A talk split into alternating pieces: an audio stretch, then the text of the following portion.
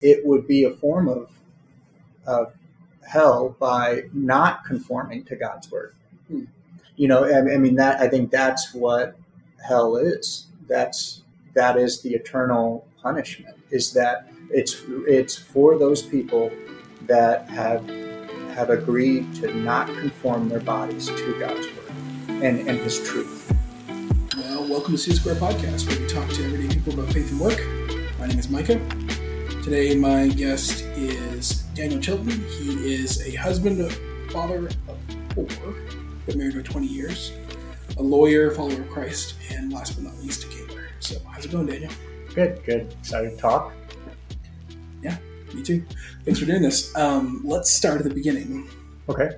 Tell me about how you grew up. Well, um, we'll start from the very beginning, as all good stories are.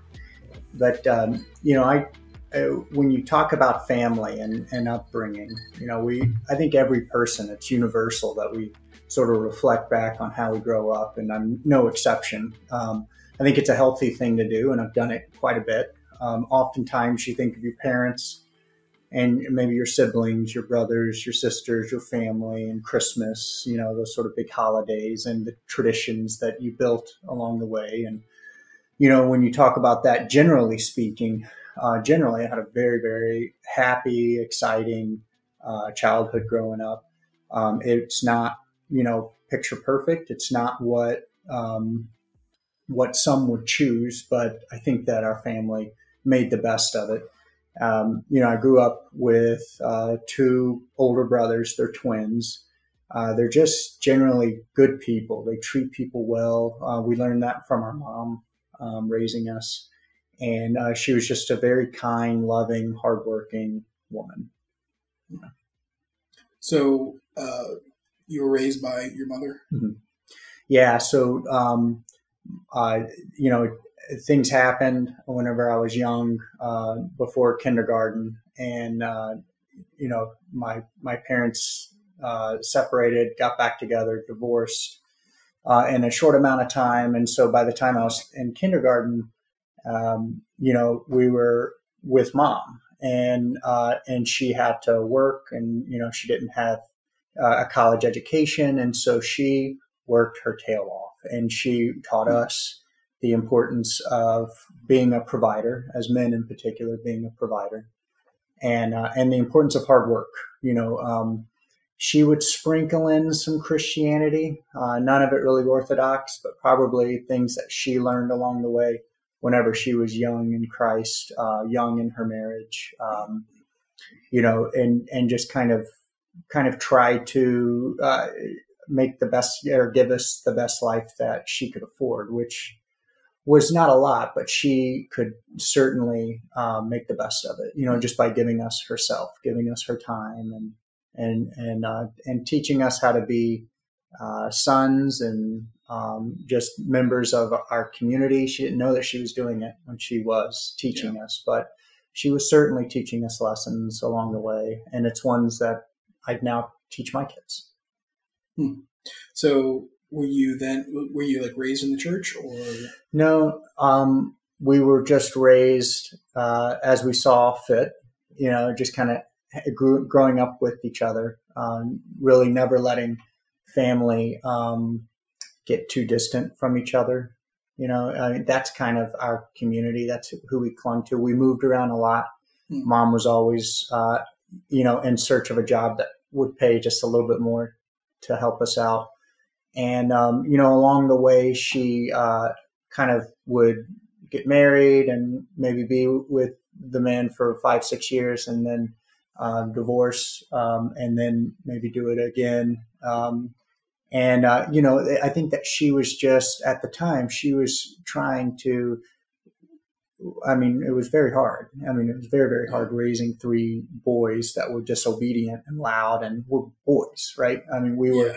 we were the uh, perfect example of what a growing up boy is. Um, which is needing discipline, and that's where a father comes in. But mm-hmm. but we didn't have that. We had our um, we had our heavenly Father. Um, that while we were not followers of Him at the time, um, we were still His children, and he would teach us and he would bring scripture to our memory that we didn't even, you know, go to church to hear. Maybe we heard it from a family. I have no idea how it was in us, but it was, hmm. um, and still is today. But it would, you know, thing his comforting spirit would be with us as difficult as as you know some nights would be.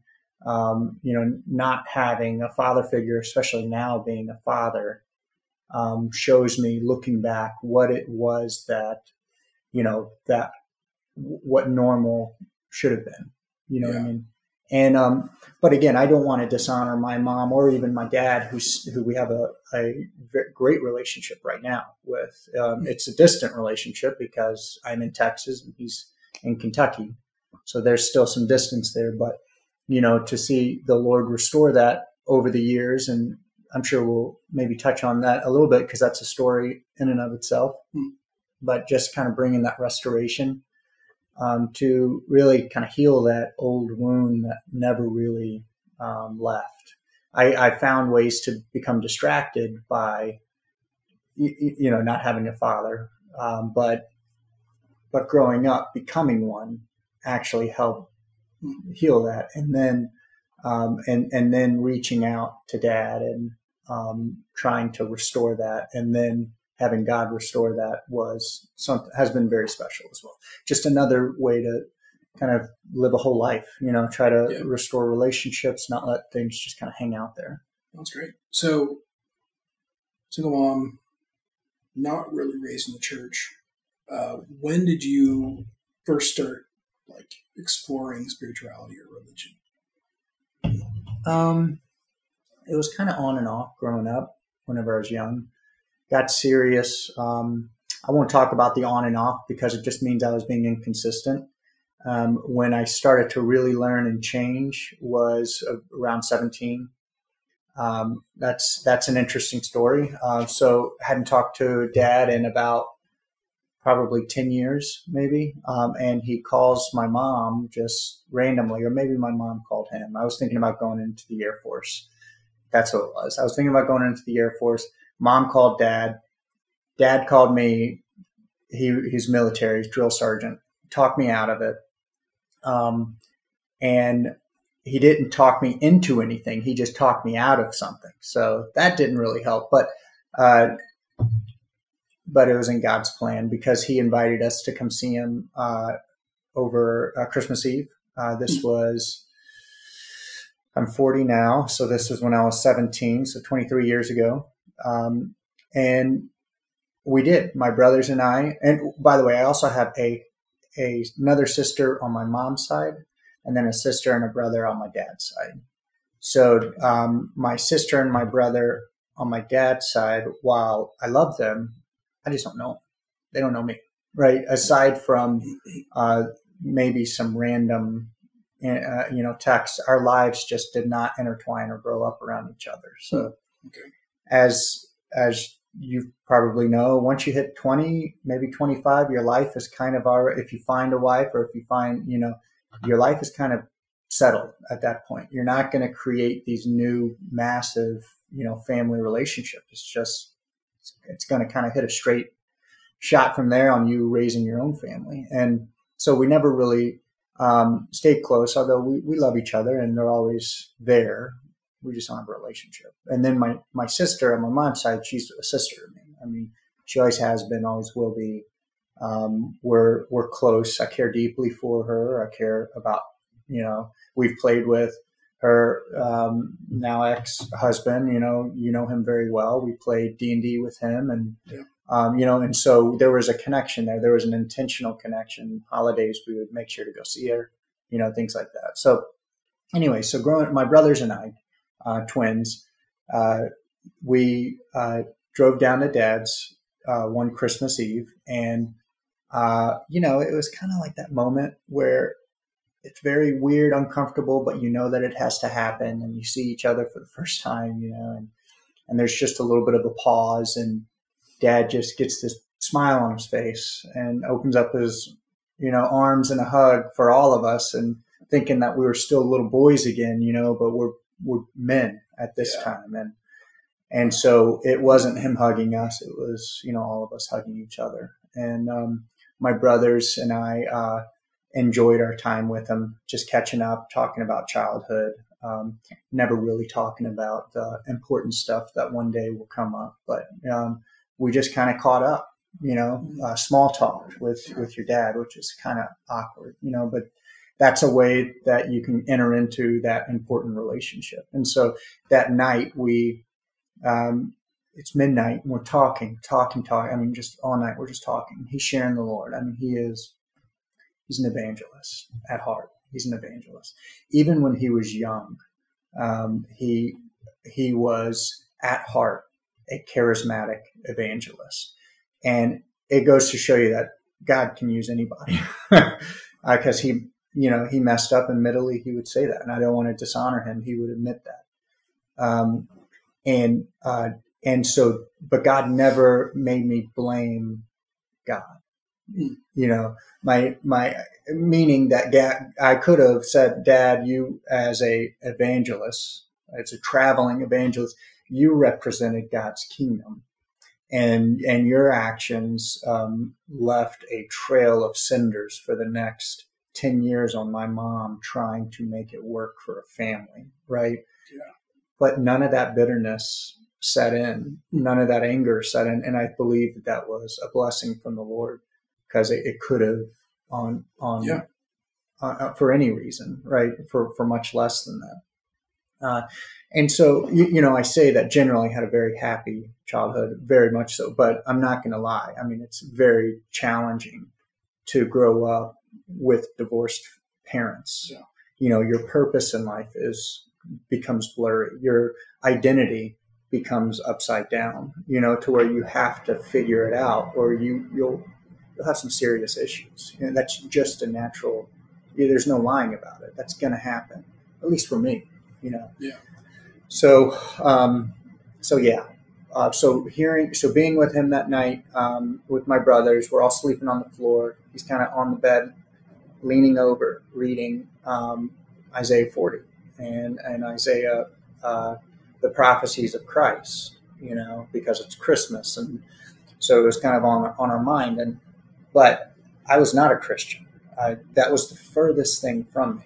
Um, the only Christ that I would even get was I um, at the time for a couple years I was a dishwasher um, and a cook eventually at this retirement home, and there was this group there there was this group of girls um, who were Christians and uh, they were the part-time servers. They were my age, you know, and the the only interaction I had with them was making kind of making fun of them, you know, um, like calling them weak or you know this is a crutch or or other things. You know, just I didn't know any better. Um, and so that was my exposure. Really, just a very you know more of a poking fun, not really paying attention. But I mean, the the girls were very gracious. You know, they were good models of Christ. You know, especially one of them. Um, you know, she was just always very kind. Um, but uh, so uh, so I'm there with with dad, and so I don't really have any animosity towards dad. I don't really have any animosity towards God. I'm not. I wasn't in a bad mood at the time when he was talking with us, and and so I think the Holy Spirit just lit me up, like opened my eyes to who he actually was. And I, and I didn't have you know ultimate knowledge at that point. Still don't. I didn't you know fully understand you know the core fundamental beliefs of Christianity but I did uh, have faith that Jesus died for my sins and that He is King Jesus, and that my belief in Him uh, gives me, uh, through Christ's blood, eternal life. And that sparked a purpose in my life for the first time. Hmm. And um, it also opened up reason and logic because for the first time in my, my brain had to start working through how to um, approach and pursue purpose in my life. And so reason, logic, logos started to come alive in, in me on trying to seek it. So I kind it kind of um, shoots me forward on trying to take life a little bit more serious. I start reading scripture. Um, you know, I go back home. I, I start spreading as much knowledge that I knew with these girls that I knew were Christians. and um, and they knew their Bible. I mean, they knew their Bible, which was impressive. Um, one of them, Amy, the the one that was always kind, I I was I was still annoying her. I, I had a girlfriend at the time. I was I would always kind of like pull on her apron um, or flick water on her or shake her hand when my hand was you know completely soaked in water for washing dishes for four hours. You know, stuff like that. But she continued to you know she thought that it was interesting that I that the Daniel she once knew was now a believer because she was a believer her entire life she her her parents were devout Christians.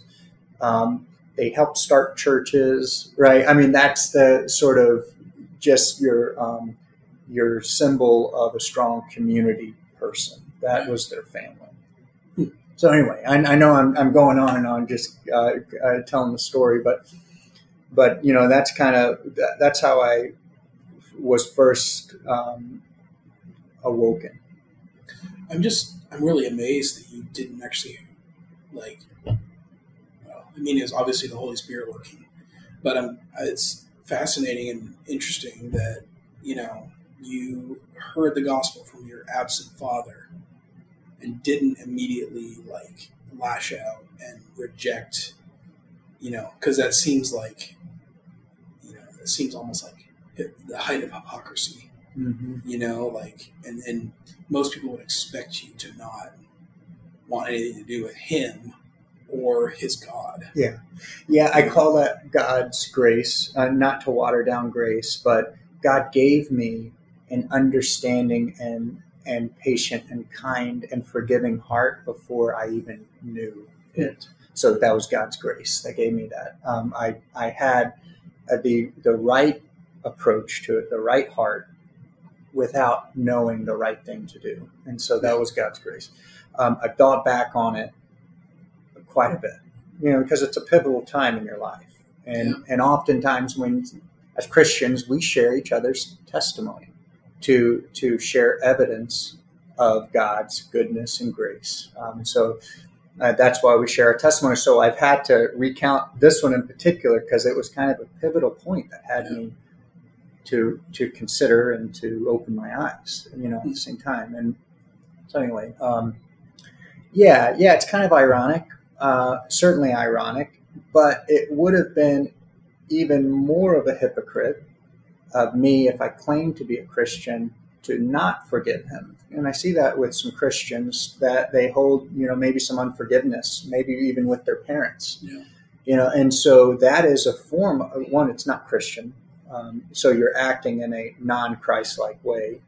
Uh, so that's very dangerous. Uh, but, you know, it's a sense of, of, of hell when you choose not to reconform the way that you think or should think according to God's word. And I didn't even know it because I didn't read it. So it was by God's Holy Spirit through His grace that He taught me this. But it would be a form of, of hell by not conforming to God's word. Hmm. You know, I, I mean that I think that's what hell is. That's that is the eternal punishment. Is that it's it's for those people that have have agreed to not conform their bodies to God's word and, and his truth. And since it's written on our hearts, we don't have to memorize the Bible. Right? I he gave me grace to do the right thing in the right moment, which changed my life for the better. I mean, it turned me around a complete 180. I was so the week after Christmas, I was set up to do a double rave. If you know what this is, if you know what raves are, they're back in the 90s. You know, house music, techno, trance. At the time, it was John Digweed and Sasha and those guys, and they were they were still some of the best DJs around. And and so I still like, you know, EDM or we just called it house music or techno back then. Now it's a plethora of things, drum and bass. You know, you can go down and progressive, add that in there. You know, minimal, uh, minimal techno, German. You know, and so, um, so the next week I was to go to a rave, uh, do a double rave. I was supposed to DJ one and then uh, do a rave, and I was DJing in Louisville and then going driving to Lexington the next night or the next morning to, to do, you know, and and so not necessarily Christ likeness there um, and, and that stuff. Uh, a lot of fun, um, but there's a reason why uh, why you know uh, responsible people don't continue to do that. So anyway, uh, became a Christian, and then so I still went, and for the first time, I shared the gospel with everyone I could see at this uh, in in Louisville, and then decided not to go to the one in Lexington. So it changed my heart. It was a 180 to, that I knew I didn't even know the right answers, but once again, God's grace was leading me on the right path at that time, and and so yeah, it it it shows you that had I been bitter and chosen to go towards anger because I thought that that's what he deserved, because that's how a normal person would judge, you know, their father, their absent father. Yeah. Um, because that's how I would judge him so harshly, I would have lost out on life because yeah. I probably wouldn't have believed at another time. Maybe I would have. But um, the reason why this is such a critical point is that um, the lady, the woman, because she was a woman, that walked with me um, as I was becoming a Christian became my fiance to become my wife. And she, to this day, just loves the Lord. And she's an example to me on on what it what it means to be a man of God. As a woman, she's an example to me on what it means to be a man of God. Yeah. This is that uh, the person you were annoying in the uh, yeah. dishwasher. Yeah, yeah. Uh, first time we met, my mom introduced her us because my mom was uh, the the executive director over this retirement home, and so of course that's how I got a job at you know 15 at the time I think it was in washing dishes. Well, one day she goes, "Oh, we just there's this um, uh, girl that works here. Her name is Amy. Out of everyone, she's like, you got to meet her. You just get there's something special about her." And she introduced us and when she did i mean i had the clammiest hands. If you've washed dishes for you know six hours at a time from breakfast into pre-dinner your hands get so clammy that um, you can't even dry them off. I mean it's just you just have to wait till you go to sleep to get them wow. reset you know. Anyway so that's how i introduced myself to her with you know those clammy hands with food all over it because i didn't even you know i was just a boy but uh, but you know she stuck around uh, and uh, she made my life a lot better. I know that. So. so you guys met when you were 17? Uh, we were 16 when we met. We started dating when I was 17, when after I became a, a believer. Okay. Yeah. So met at 16, dating at 17. When did you guys? Married when we were 18. No, I'm joking. That would have been, that would have no. no, we were married when we were 20. Okay. Um, so uh, we knew we knew that we wanted to we knew what we wanted. We both knew that, which to this day, that's one of our personality traits. And um, so we, I did the traditional thing and asked her parents, "Oh, so I'm skipping ahead a little too much." So this was another pivotal sort of grown up moment. You know, you, you have to grow up pretty fast when you want to be in a serious relationship. And uh, Amy's parents, who I watched like a hawk, once I became a believer and I started coming around their house, I watched them like a hawk. Because for the first time in my life, even from my other friends, I got to witness Christian husband and wife. Hmm. And um, and the way that they interacted together was um, like something I've never seen. You know, there was hierarchy, there was order, but there was love, kindness, sacrifice, there was work. You know, I mean, it was just a very peaceful home. And um, you know, I grew up in a very loving home, and that was a loving home too that they had.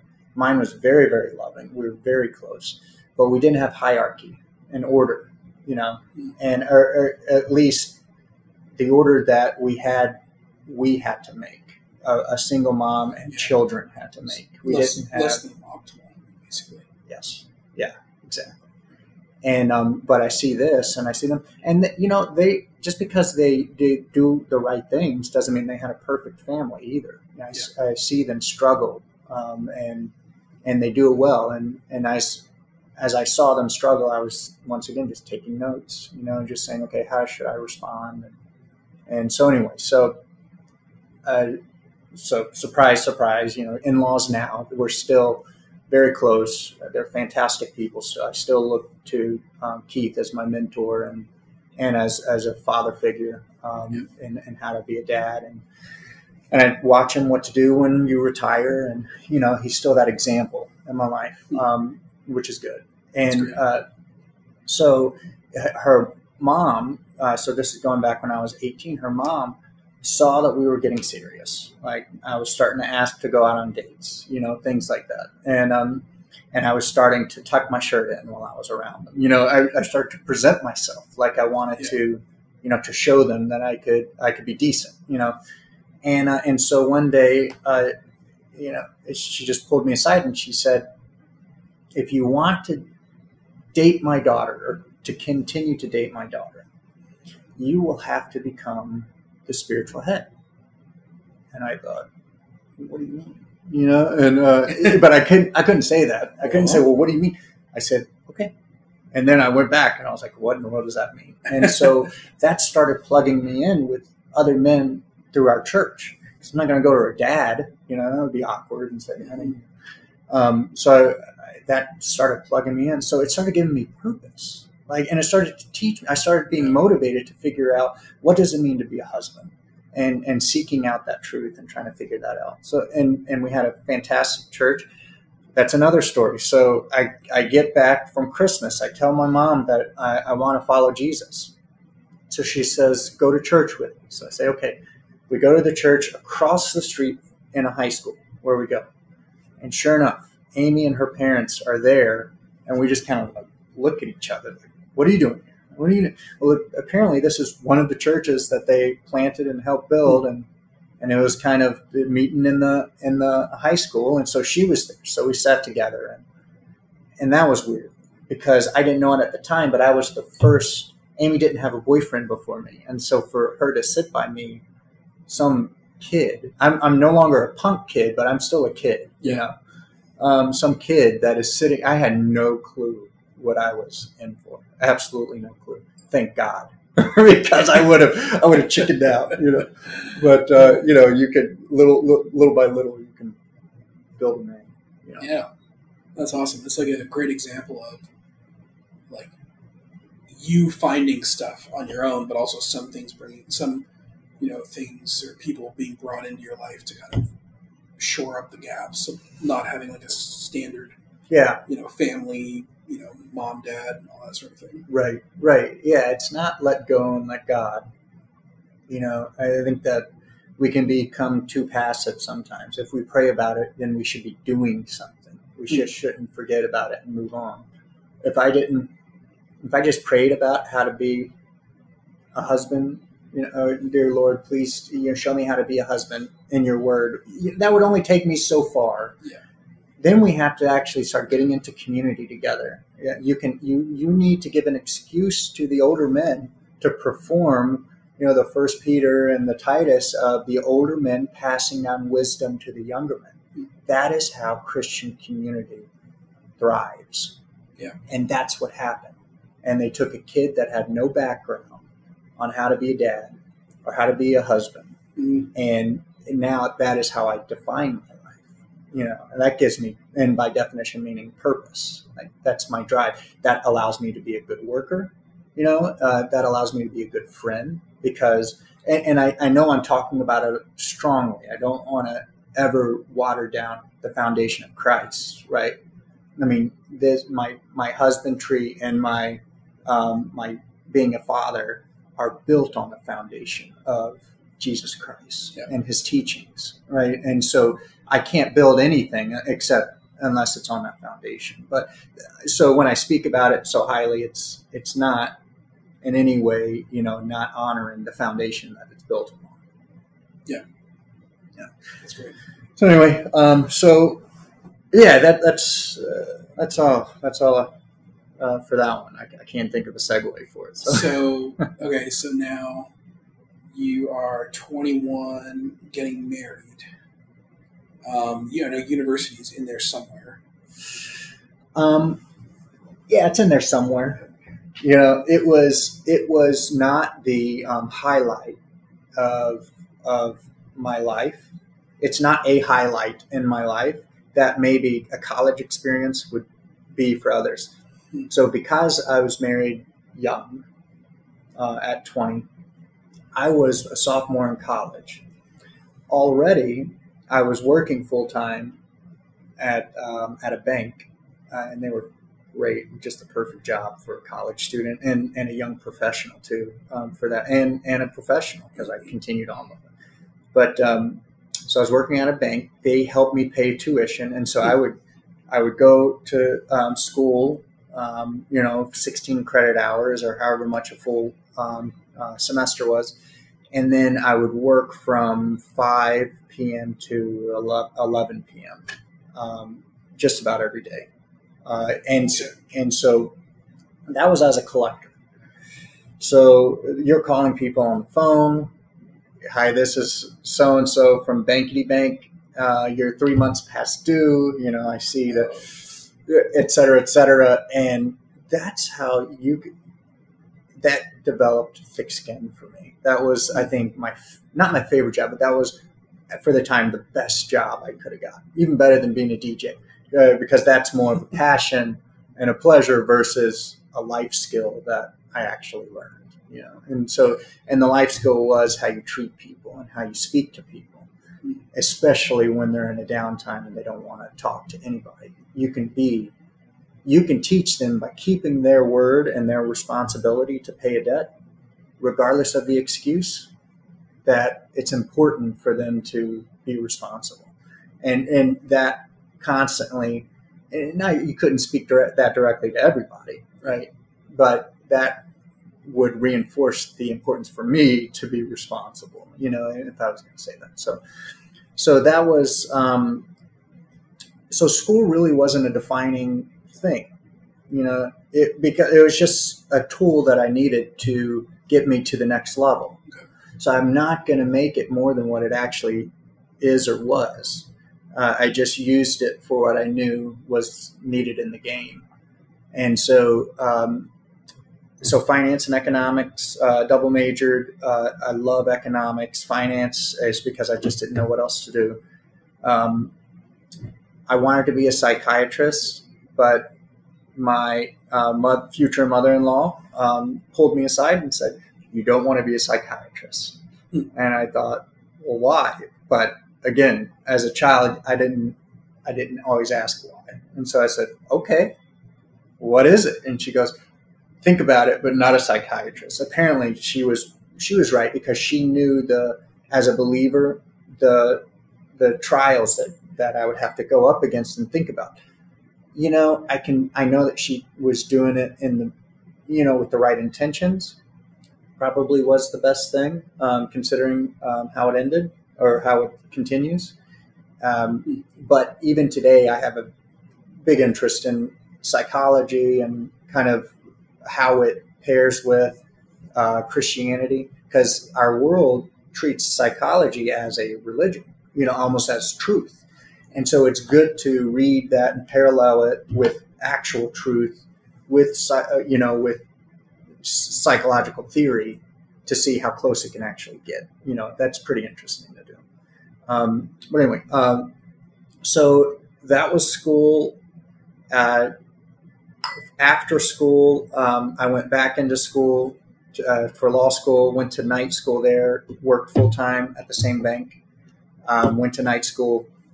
Uh, that was an interesting time. My wife and I, we didn't, after we got married until I got out of uh, law school, um, we didn't see each other. All we did was work and go to school. And uh, we had our first child when we were 25. And uh, just that of course. I mean, as you know, that changes everything. Yeah. You you have a, a kid, and it's like, okay, I need to get out of school. I need to get a job that I can actually start providing for my family. Uh, you know, we know that Amy at the time was working at the bank with at the bank with me, and uh, it, you know, it it was the perfect job for the situation that we were in. I mean, it just took care of us. It did exactly what we needed because um, we would get to see each other because we never got to see each other at night because I'd always be at school or I would be Yeah. studying. And so we would get to see each other at lunch and we could see each other for an early dinner and we would catch up and then we would do it all over again. How many like how many years did that go on? Though, like kind of separate. So schedules. it was, uh, I mean, seven years, uh, four years for undergrad, three years for law school. Jeez. Yeah. Yeah. My wife and I we got married at 21 and 22. Um, she's just a little bit older than me, just nine months or so. So Same thing. Uh, yeah, uh, Yeah. it's four months for Okay. a married older woman. Yeah. So she um, born in the same year, but slightly off. So yeah, we got married young, but we waited until we finished school because we had seen a lot of people who got couldn't wait and got married sophomore year, junior year, and then they never finished, never got their degree. Mhm. So like five years later, they were living in a crappy apartment, doing like one class a semester, Yeah, yeah, yeah. yeah. and they never really got there, you know, got there. So her Yeah. parents were her parents and my parents too were like, all right, you guys are young because we started dating when we were like seventeen or eighteen. We were both eighteen, I think. And they're they're like, you guys need to make sure that you finish your degree before. Yeah. And yeah, and that that was good for us because it put like constraints, time constraints Yes, yes. on, our, on our progression. Yeah, it's not just you're forever a student and you'll yeah. somehow make that transition. It's like, and I've thought about doing more schooling, and I just can't. I can't face the thought of Yeah. spending however many more years and doing that while having a family. Like that would just be that would be too much. that'd be insane for me anyway. Yeah, I mean, especially when uh, when you start developing other interests, it's like, how are you going to be? You can't be a perpetual student plus a family man plus a hard worker. I mean, your body. a good husband. Yeah, exactly, Yeah. exactly. There's not enough. Um, uh, there's not enough strength. There's not enough motivation. You know, um, Yeah, they're they're just. I'm speaking from my, you know, me personally. I just couldn't. There's no way. this Not for that amount. You only have so much like uh, bandwidth. Yeah, and I think that's why when you're young, it's good to get all the hard stuff out of the way. Yeah. marriage is hard stuff too. So I would, I would, I'm teaching my kids that if it's the right person, marry him. It doesn't. There's no, there's no rules. You know, I mean, you can. Uh, well, there there are rules, Yeah, Uh, say and there's there's, some. there's laws, and then there's rules, my rules, you know. And but the good thing is, is and I teach my daughters this. I mean, all the time. It's the great thing about being a father, especially the daughters, is that you can tell them that it's okay to bring a guy and introduce him to me. I trust you. I completely trust you. And yeah, you're not always going to get every guy right. That's perfectly fine, and I'll let you know that. Um, and and we can talk through it and and I'm not going to be you know I'm not going to tear them down, but I it makes an excuse to have a discussion with your children, and but I need them to know that I trust their decision making, and because I've taught them and I've seen them along the way to obey certain things, and I've seen them make the right decisions, and so why would I make them uncomfortable for being, you know, for for being confident and being able to date someone? Now none of our, my kids date right now, you know, they're from 16 to 11 years old. Um, they have time but they have plenty of later. You know. yeah Exactly. For much later, maybe. But, but not too, because I think getting married young was a huge blessing for me. Yeah. We were able to, one, that we even knew each other from, but that's normally how it is. You know, you have a high school or an early college, normally, I'm not saying for everyone. And then you decide to keep testing the waters. And if you didn't test the waters, maybe things would have been a little different. But anyway, um, I, so I'm teaching them that uh, this is what you look for in a man, this is what you look for in a woman, uh, and and if you find it and they're interested as well, and you can support yourself, you know, and you guys are serious, it's your life. It's up to you, and we'll be here to shepherd you and to to continue to teach you and continue to remove our hands as you're getting older and older and you show responsibility. You know, just kind of it's your life to live. I'm not going to make those decisions. I couldn't bear that weight if I if I was wrong. So good luck to you. yeah. Godspeed. Yes. It goes well. Yeah. Uh, any, so we're kind of shaped by you know our experiences, right? Um, Yeah. Especially childhood. uh, is there anything that you have done, either anything you've taken from your upbringing, either good for good or for ill, like as either a positive example or a negative example, that has changed or shaped how you are parenting your four kids? Because you've got mostly teenagers, right? Mm-hmm.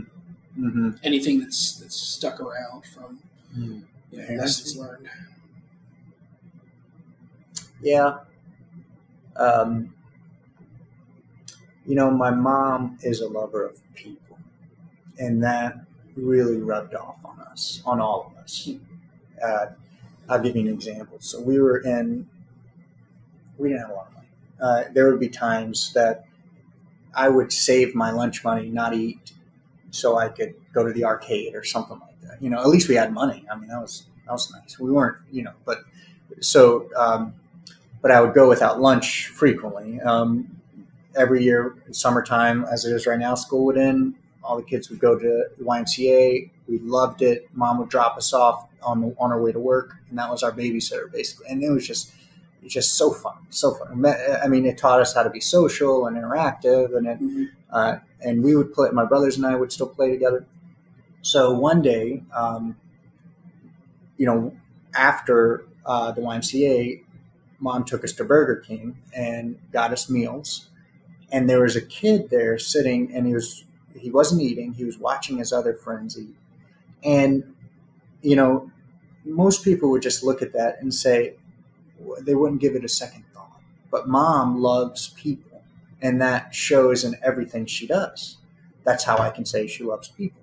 Uh, She does it, and uh, she saw this boy, didn't even ask him, but knew the situation, bought him a combo meal, brought it back to him, set it down, and then uh, he said, I mean, he looked at her like, "Thank you, ma'am, thank you," and she just kind of like squeezed his shoulder and came down, sat down with us, and but that has that has taught, that was so important to me that I must have done that twenty times with my kids now, and and I tell and I don't let that lesson just be ignored. I then translate that lesson into this is how Christ loves us. You know, I mean, it's just you think that it's random, but no, no, no, no. These acts are very intentional. You know, and um, and uh, and they're purposeful. Right? This this is how Christians love each other, and this is how Christians can also love someone they don't even know. And and and so that was a big a big thing. I mean, because it taught me the the essence of uh, paying attention and loving people. That's awesome. Um, you mentioned law school, so you you are a lawyer. So you've gone from I'd say relatively humble beginnings. Um, you know, raised by a single mom. I think we both had. I had I had both parents, but we had moments where it was like, "What did you get for Christmas?" I got these awesome mittens. what else?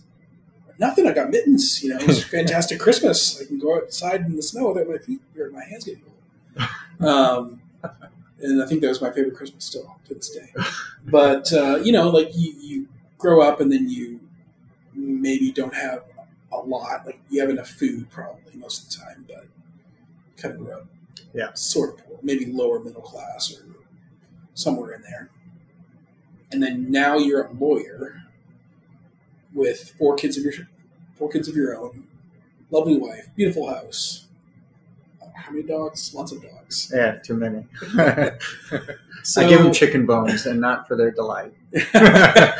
oh, we're gonna get people calling us. So, um, how how do you? I mean, it's it's a really interesting story and like a remarkable story of God's grace that you got from where you were to now where you to, to where you are now. Mm.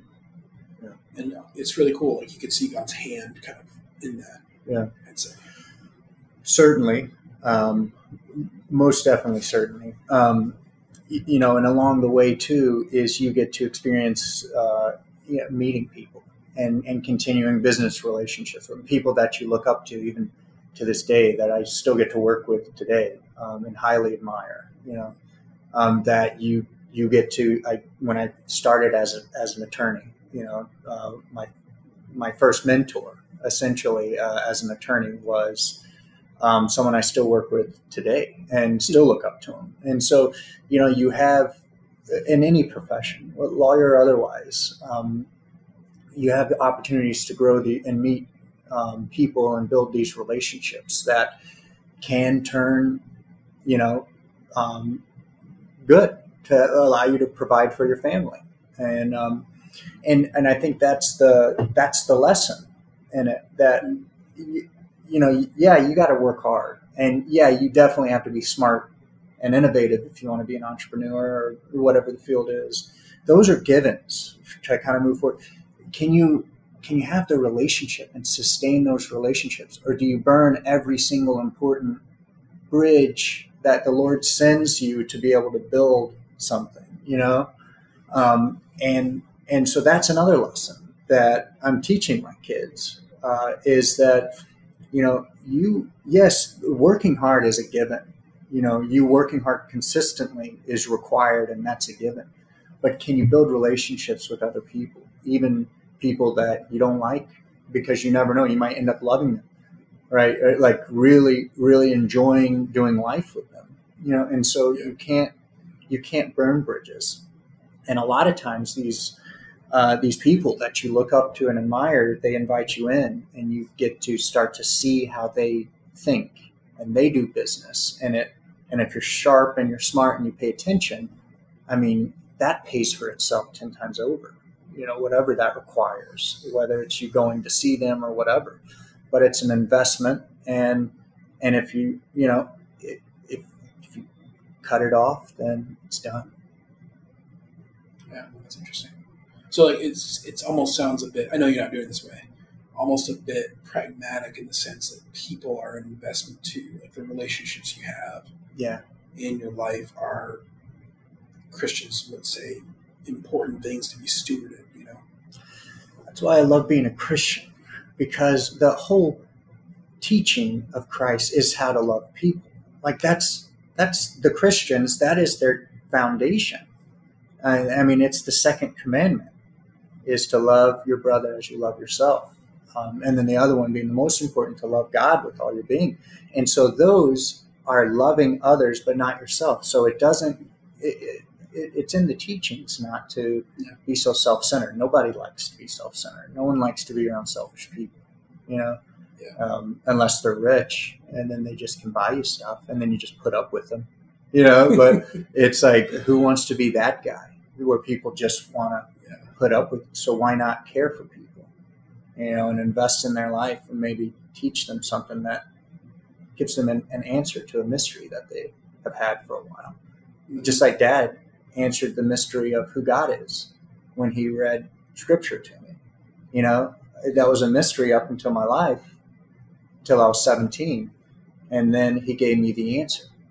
Uh, but if he was silent, you know, even with a broken relationship, yeah. As long as he wasn't silent and he gave a little, you know, he did something. Yeah. And and that was the fruit. He stepped out because I wouldn't have. I would have continued my life not having him in it. But he reached out. He broke through, and and it taught of, me something. A lot of people, I feel like, in his shoes, might have hesitated to, you know, open up the Bible and share for fear of being rejected or, um, you know, viewed as a hypocrite not not right. dad, not dad. Dad is so sold out for Christ that he, I mean, it's just who he is. Like it's just who he is, and so he wouldn't doubt. He now he would, um, and he still does. He still struggles with rejection. If I don't call him enough, he's going to feel rejected and mm, kind of mope a little bit. Yeah, uh, I don't intend to disrespect that. That's in that's in a joke, but um, you know, yeah, uh, he still struggles with that, but not he'll never reject the identity of Christ. Yeah. He might be scared to call me because he thought he thought that maybe he upset me or something, and so he just uh, maybe Dan doesn't want to talk to me, I say, no, that's that's not truth. That's a lie. But Mhm. so he might believe that, but um, he wouldn't believe that that he shouldn't open the word and share it because he Yeah. does that Hmm. constantly, which I love, but constantly. Yeah, but I mean, how different would your life be if he hadn't said anything? Um, yeah, it would have been much different. I know it would have um, much much different. Because Amy probably wouldn't have given me the time of day. No, weren't a believer. no, no, no, no. She wouldn't have. She wouldn't have given me the time of day. That's exactly right. Yeah. Yep. And then if I wasn't serious, she wouldn't have continued to, to pay attention to me. Yeah.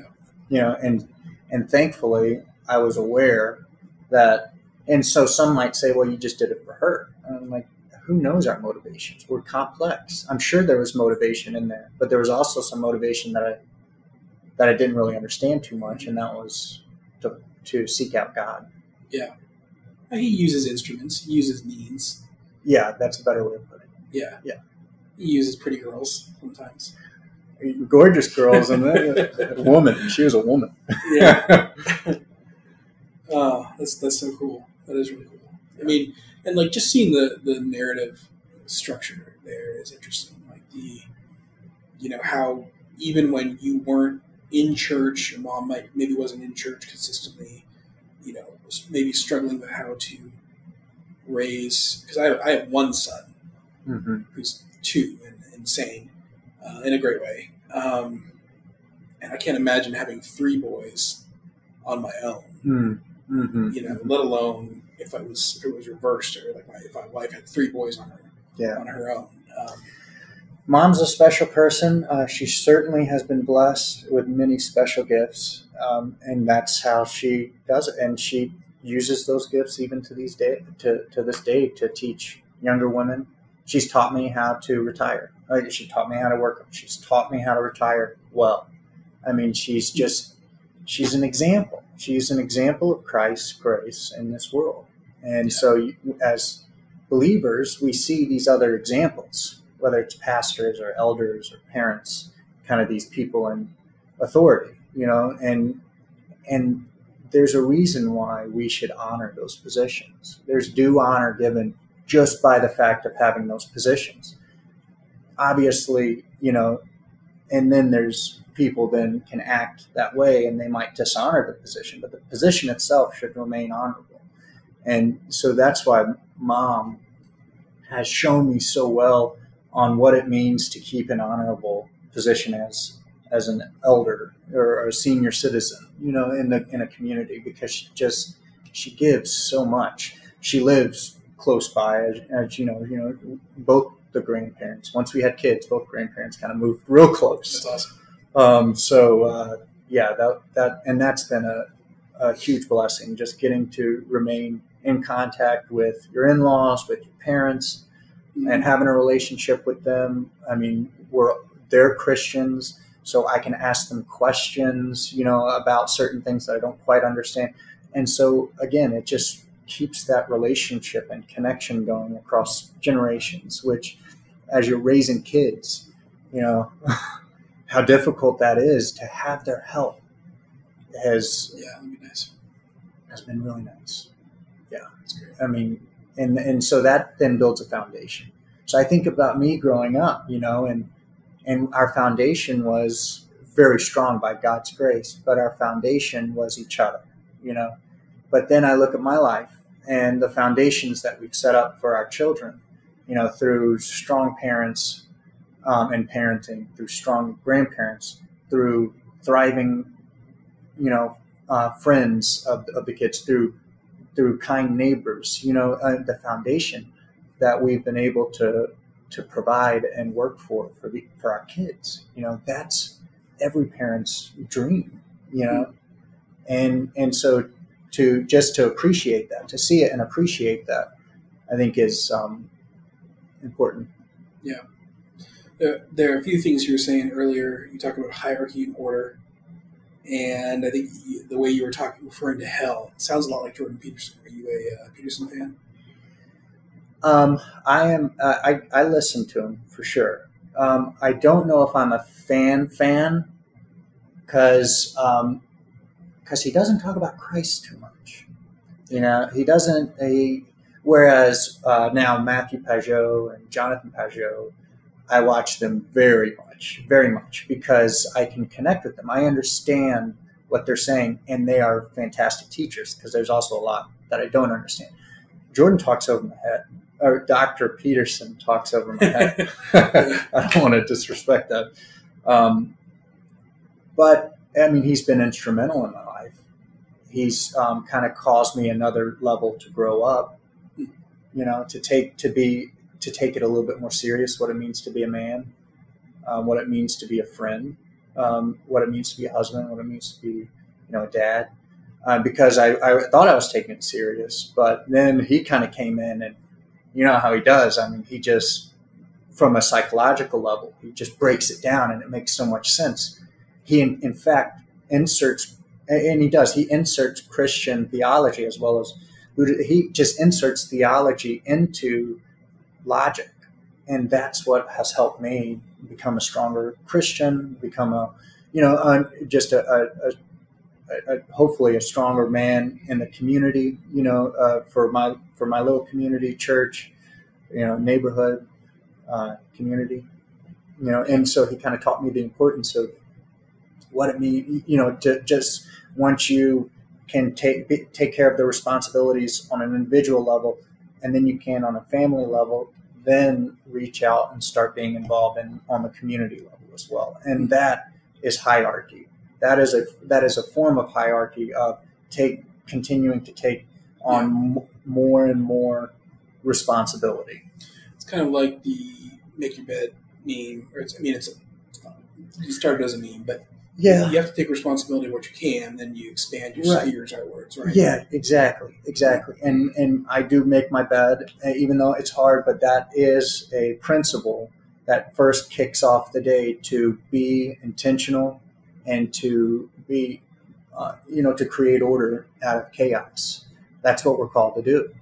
Yeah, uh, and uh, especially in, in, as we go into our jobs, you know, a lot of it is chaotic, and so our jobs are to systemize a sort of order and structure, which creates a hierarchy. And so, yeah, he's helped a lot. So, fan fan, I'm talking about it like I'm a fan fan, but uh, I'm a fan. I'm a fan, uh, but I'm critical and I'm very cautious of his words be- because of his um, religious beliefs because I'm not, he could be a Christian. I don't know. And, and honestly, it's not my business either. Uh, he could also lie to the world and say he's a Christian and talk about Christ and, and deceive people. And he's not doing that. And so that's respectful as well. Anyway. It's like, I've heard it described before um, something to the effect of he's he's like so smart that he can't believe. Like there's a maybe there's a level of intellectual. No, um, I don't believe that. No, not in the sense uh, because we're not even touching how smart people can be. He's smart. He's relatively smart, but I mean, think about the buildup of. Uh, yeah, think about what technology could do to help us to learn and understand. You know, which is a dangerous subject to begin with. In fact, talking about um, artificial intelligence. Um, and I know that Neuralink and what they're doing, I have, I'm a fan of Elon's, uh, Elon Musk, and I think that he is uh, just a, a, fantastic human being to uh, be able to support the freedom of speech, which is a fundamental right uh, under our great Constitution. And so to see someone that we're, we are so used, our country is so used to seeing those with power taking such an, an anti constitutional approach because they are only in it for themselves.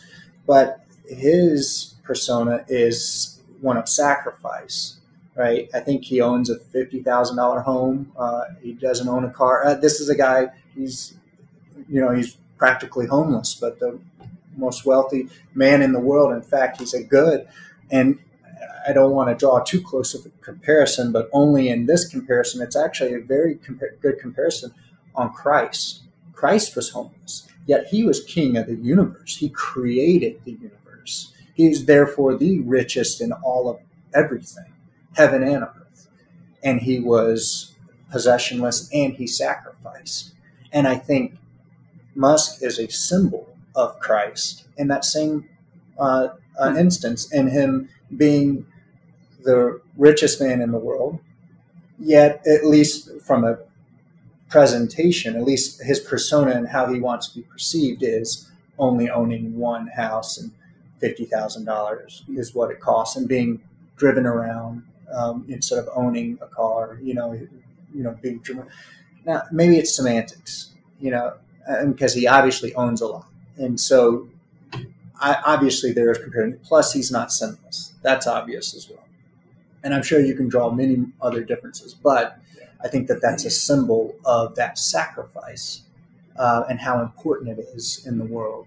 Uh, that Christ changed the entire world through sacrifice, and the most influential person ever uh, through sacrifice, and Elon Musk as well, that sacrificing his reputation, his money, to be able to fight for what he believes in. And so, I think he teaches us something about the importance of sacrifice in, in a good way for a worthy cause.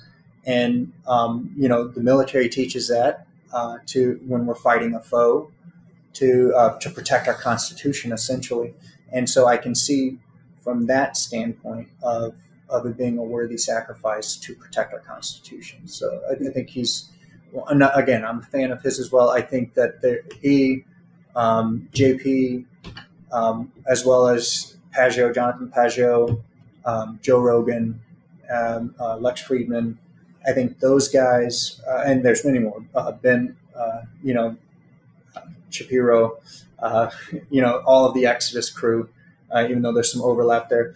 I think that those men are helping us to to establish tradition, and not all of the and, and they're they're Republican and Democrats, and so it's from a very broad spectrum. But I think that they see that our country struggles with male leadership, and so they are being an example to our country on this is what male leadership is, which is have logical arguments, make your bed. Christianity is important, or at least religion or tradition is important, right? Even because you can't expect everyone in the world to be a Christian. That's just not going to happen. It hasn't happened.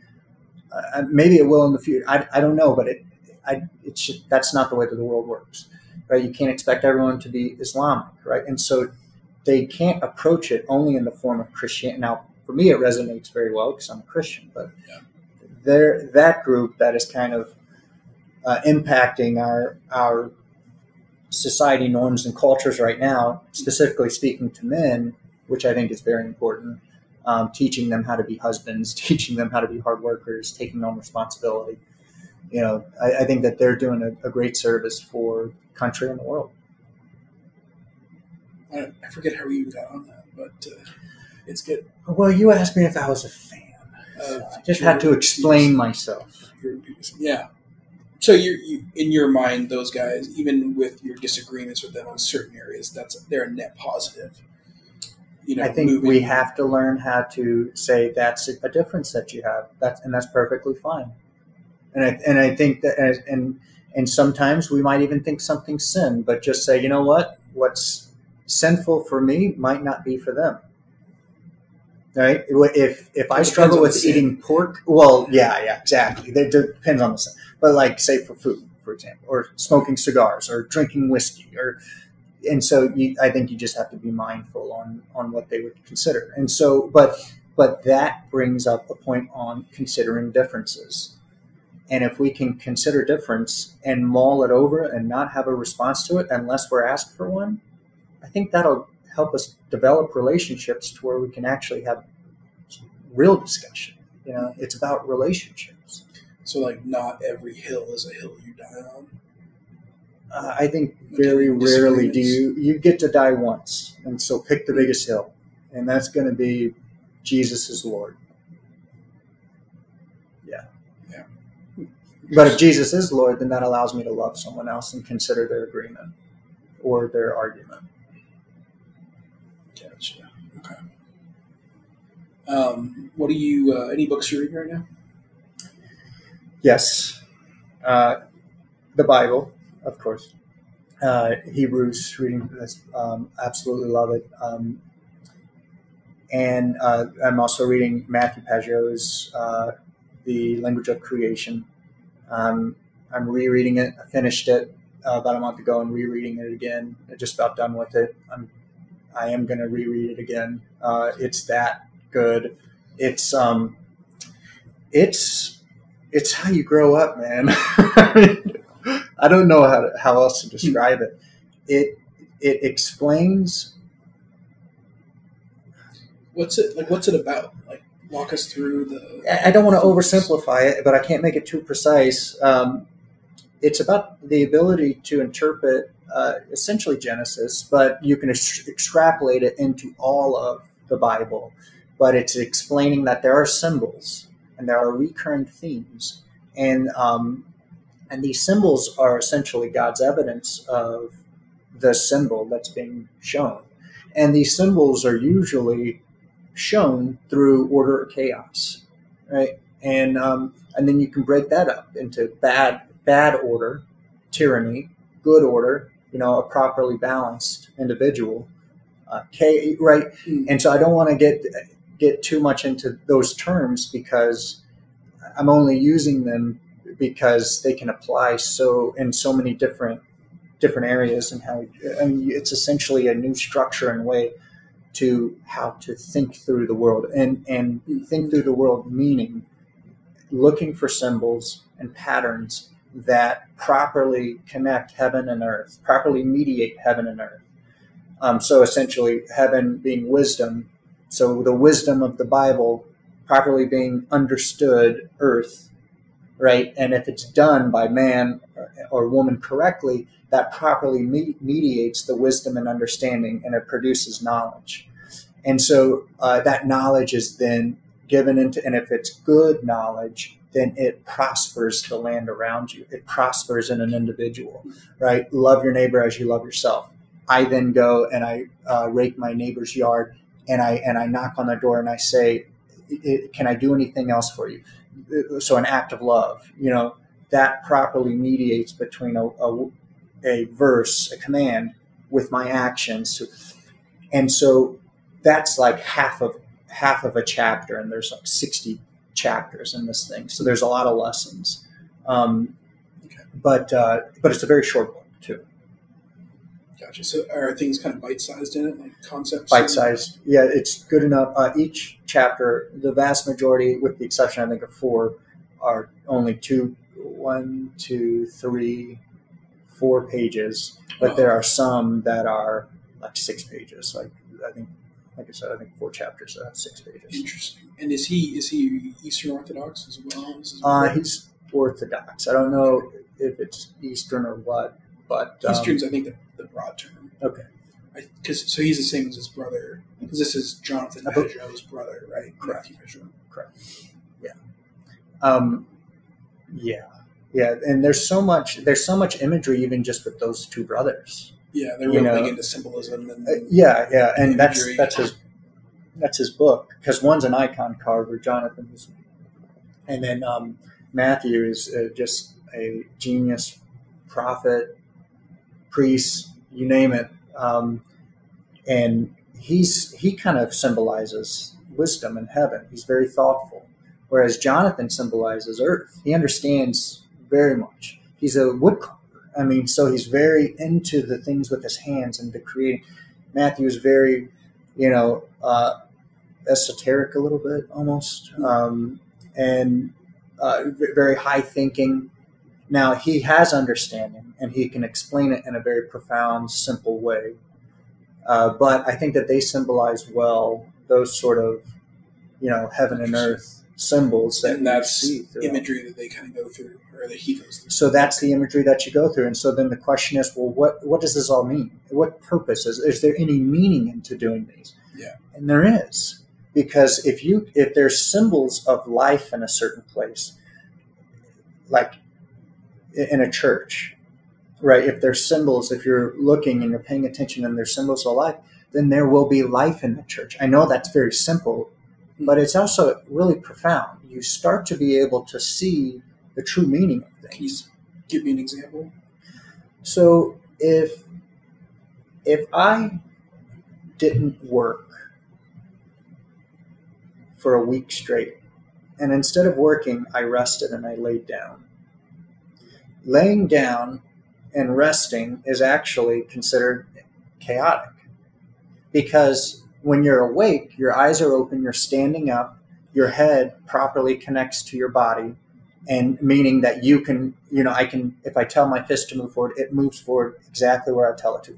Whereas when you're resting or you're asleep, the ultimate form of rest, your mind is disconnected from the body. Strange things happen. You know, your body, your mind cannot tell the body what to do. So the image is when I'm resting when I should be working. That's the image. What happens? Well, since I'm resting, I'm producing the chaos. Chaos will occur in my work if I am not working hard and bringing order instead of resting when I should be working, or even working when I should be resting. Right? It can bring it can bring tyranny into a lifestyle. And so there's the reason why it's important to understand symbols in my life is to maintain proper mediation. Because when you balance or you mediate properly that's when you're you're not a double-minded man. You have peace with the lord. You can go to him you know and pray without you know, a double-sided heart. Does that make sense? Maybe um, I, it's interesting because it, you, we almost I would think of rest as more of a in a more passive sense almost. But I think I, I understand where, the, where they're or where he's emphasizing the difference. Because to me, resting would be passive. But if you're actively choosing rest over work, not having them in the right relationship, then that's when you're willfully or actively creating chaos, so to speak. yeah, no, I think that you have it right. Yeah, um, I think you said that right because it's a symbol for the particular circumstances. And that's why you need wisdom to be able to understand what's going on. You have to be awake and paying attention. Your eyes need to be alert, right? You need to be, otherwise, if you're asleep, eyes closed, you couldn't properly mediate what's going on. It's almost like this is bringing back some sort of and I haven't read it, so I can't comment, but it seems like it's bringing back a spiritual or almost esoteric meaning into everyday things. Because I think, and maybe that's needed because we've become our, too scientific. Well, in our culture, yes, we are very scientific, very pragmatic, very materialistic. You know, even in Christianity, we think of um, we, we think of our um, like we can kind of divorce the body from the soul. Mm-hmm.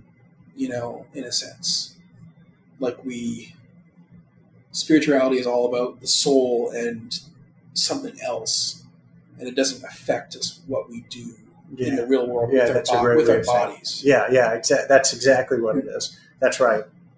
Yeah, it's interesting because I'm like, because some some people will probably hear this and be like, "Well, that just sounds weird," and then others might be hearing that and saying, "Wow, that's can like it's bringing back some meaning to, to what you do just normally what you do with your body.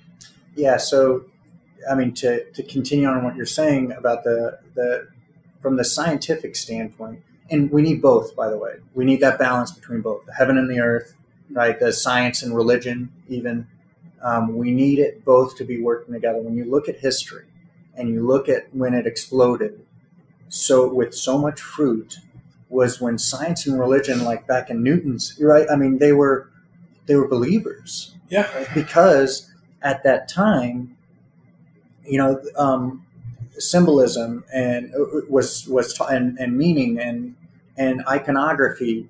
Um, not that not that you create idols, right? Your heart can create idols with or without a carving. So that's not what is being taught, but instead is to understand the purpose behind an object and you start to, to, to say certain things are sacred again, which is bringing the kingdom of God to heaven. Whereas science has become a tyranny with where we are today, to where it's restated um, what creation is, which is a creation without God, and that still doesn't even make sense or line up with yeah. the laws of physics. So um, and, so you have re, you've replaced God in creation. You've uh, replaced God in devotion and worship with technology. You know, you've replaced um, you've replaced tradition um, by calling it wrong and bad. You've replaced tradition with um, holidays that aren't even celebrated anymore. You know, um, and so when you start talking about symbolism, you start to insert purpose into objects. Doing that is not idolatry. What we do it in our heart is idolatry. But doing that and saying that this is important, right? Or graveyards are bad, right? That's a symbol of death. Stay out of graveyards, right? That's a no duh. But maybe it won't be. Maybe they start saying that they uh, maybe we start to accept that graveyards are just any other type of playground. You know, and the reason why I'm using that example is is to remain on symbolism. Graveyards are death. You don't play in death, right? Yeah, yeah. Okay. You play in life. So it's out in the open. It's sunny. It's that's where you have your. This this might not be a new idea. I don't think this is a new idea. I'm sure I've heard it somewhere, but seems to me like the science and the pragmatism of our day is kind of like another Tower of Babel where we're trying to reach God, like through our own, through the means that He has not ordained. Yes. Um, Tower of Babel Like, or you got- Nephilim or if you- giants. If you've or, got, yeah, you've got Elon Musk unfettered, significant. like say say Elon Musk is unfettered and you know does not have the good of well we, we he says this we assume he has the good of humanity at heart you know that's knows? why he's know. that's why I mean that's I what he says that's what he claims right he's trying to build rockets to, to expand to Mars and all that sort of thing um, I was just kind of as you were talking I was thinking about that I'm like you know instead of bringing heaven down bringing the kingdom of God to earth in, in a sense is what Jesus did they're trying to ascend to godhood you know and that's what Tower of Babel Mhm. Yeah. so Yeah, I mean, but so this that's so the symbol of uh, Tower of Babel is the stretching towards godhood, you know, and and trying to overreach, or, or essentially, that's why I said giant. Giant is the same reason. It's when your head becomes too high, almost sometimes quite literal, and your body becomes too low, and you get this elongation, stretching, which is not natural in the form of a normal man who are made in the image. But Tower of Babel, thing. You get the stretching, and the and the body, the bottom cannot support it, and so it collapses in on itself. so they're Same thing with the giant. Same thing with AI. So they're even drawing out more, or they, I mean, kind of referring to both the Pageau brothers, but they're drawing out even more symbolism in some of those instances. Um, I think that they are properly drawing out the appropriate symbolism for what needs to be described today. Yeah. Yeah. That's interesting. Uh, what was the, for the people on the podcast, what was the name of that book again? Language of Creation by Matthew Pageau. Matthew Pageau. He's Canadian or French. Canadian, yeah. French Canadian. We'll, we'll, we'll allow it, I guess. Yeah. We, Um, uh, okay, lightning round. What Bible versions do you use? uh, ESV. That's it. That's it.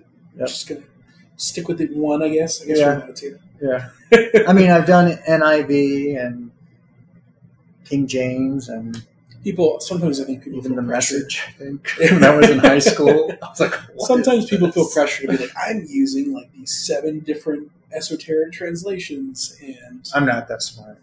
I can barely even remember the ESV. Yeah, it's like most people. I think most people probably use use the ESV in like I do because church, the village uses it. So and um, trust the elders. yeah yeah. Um, favorite author. Oh. Uh, R.A. Salvatore. Okay. Uh, Drizzt novels.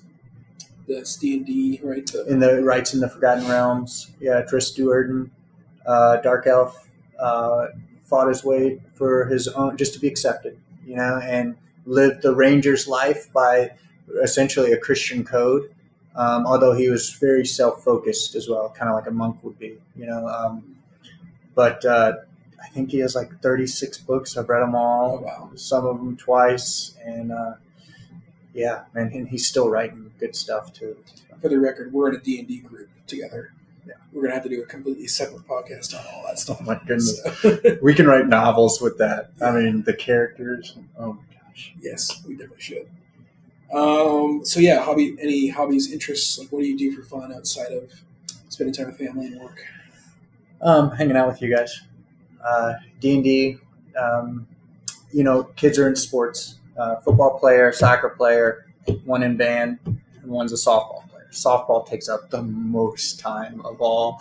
It's uh, it's uh, but it's very fun. All of them, I really enjoy it. It gives a reason or an excuse for you to be with your kids more, um, and and so you get to be in proximity with them so you can kind of just check in, see what's going on, what's important in their life, maybe share a lesson or two, probably the same lesson you've already shared, and somehow they remember them, but you don't anymore. So That's how it is when you get older. yeah, They start calling you out on stuff. Yeah.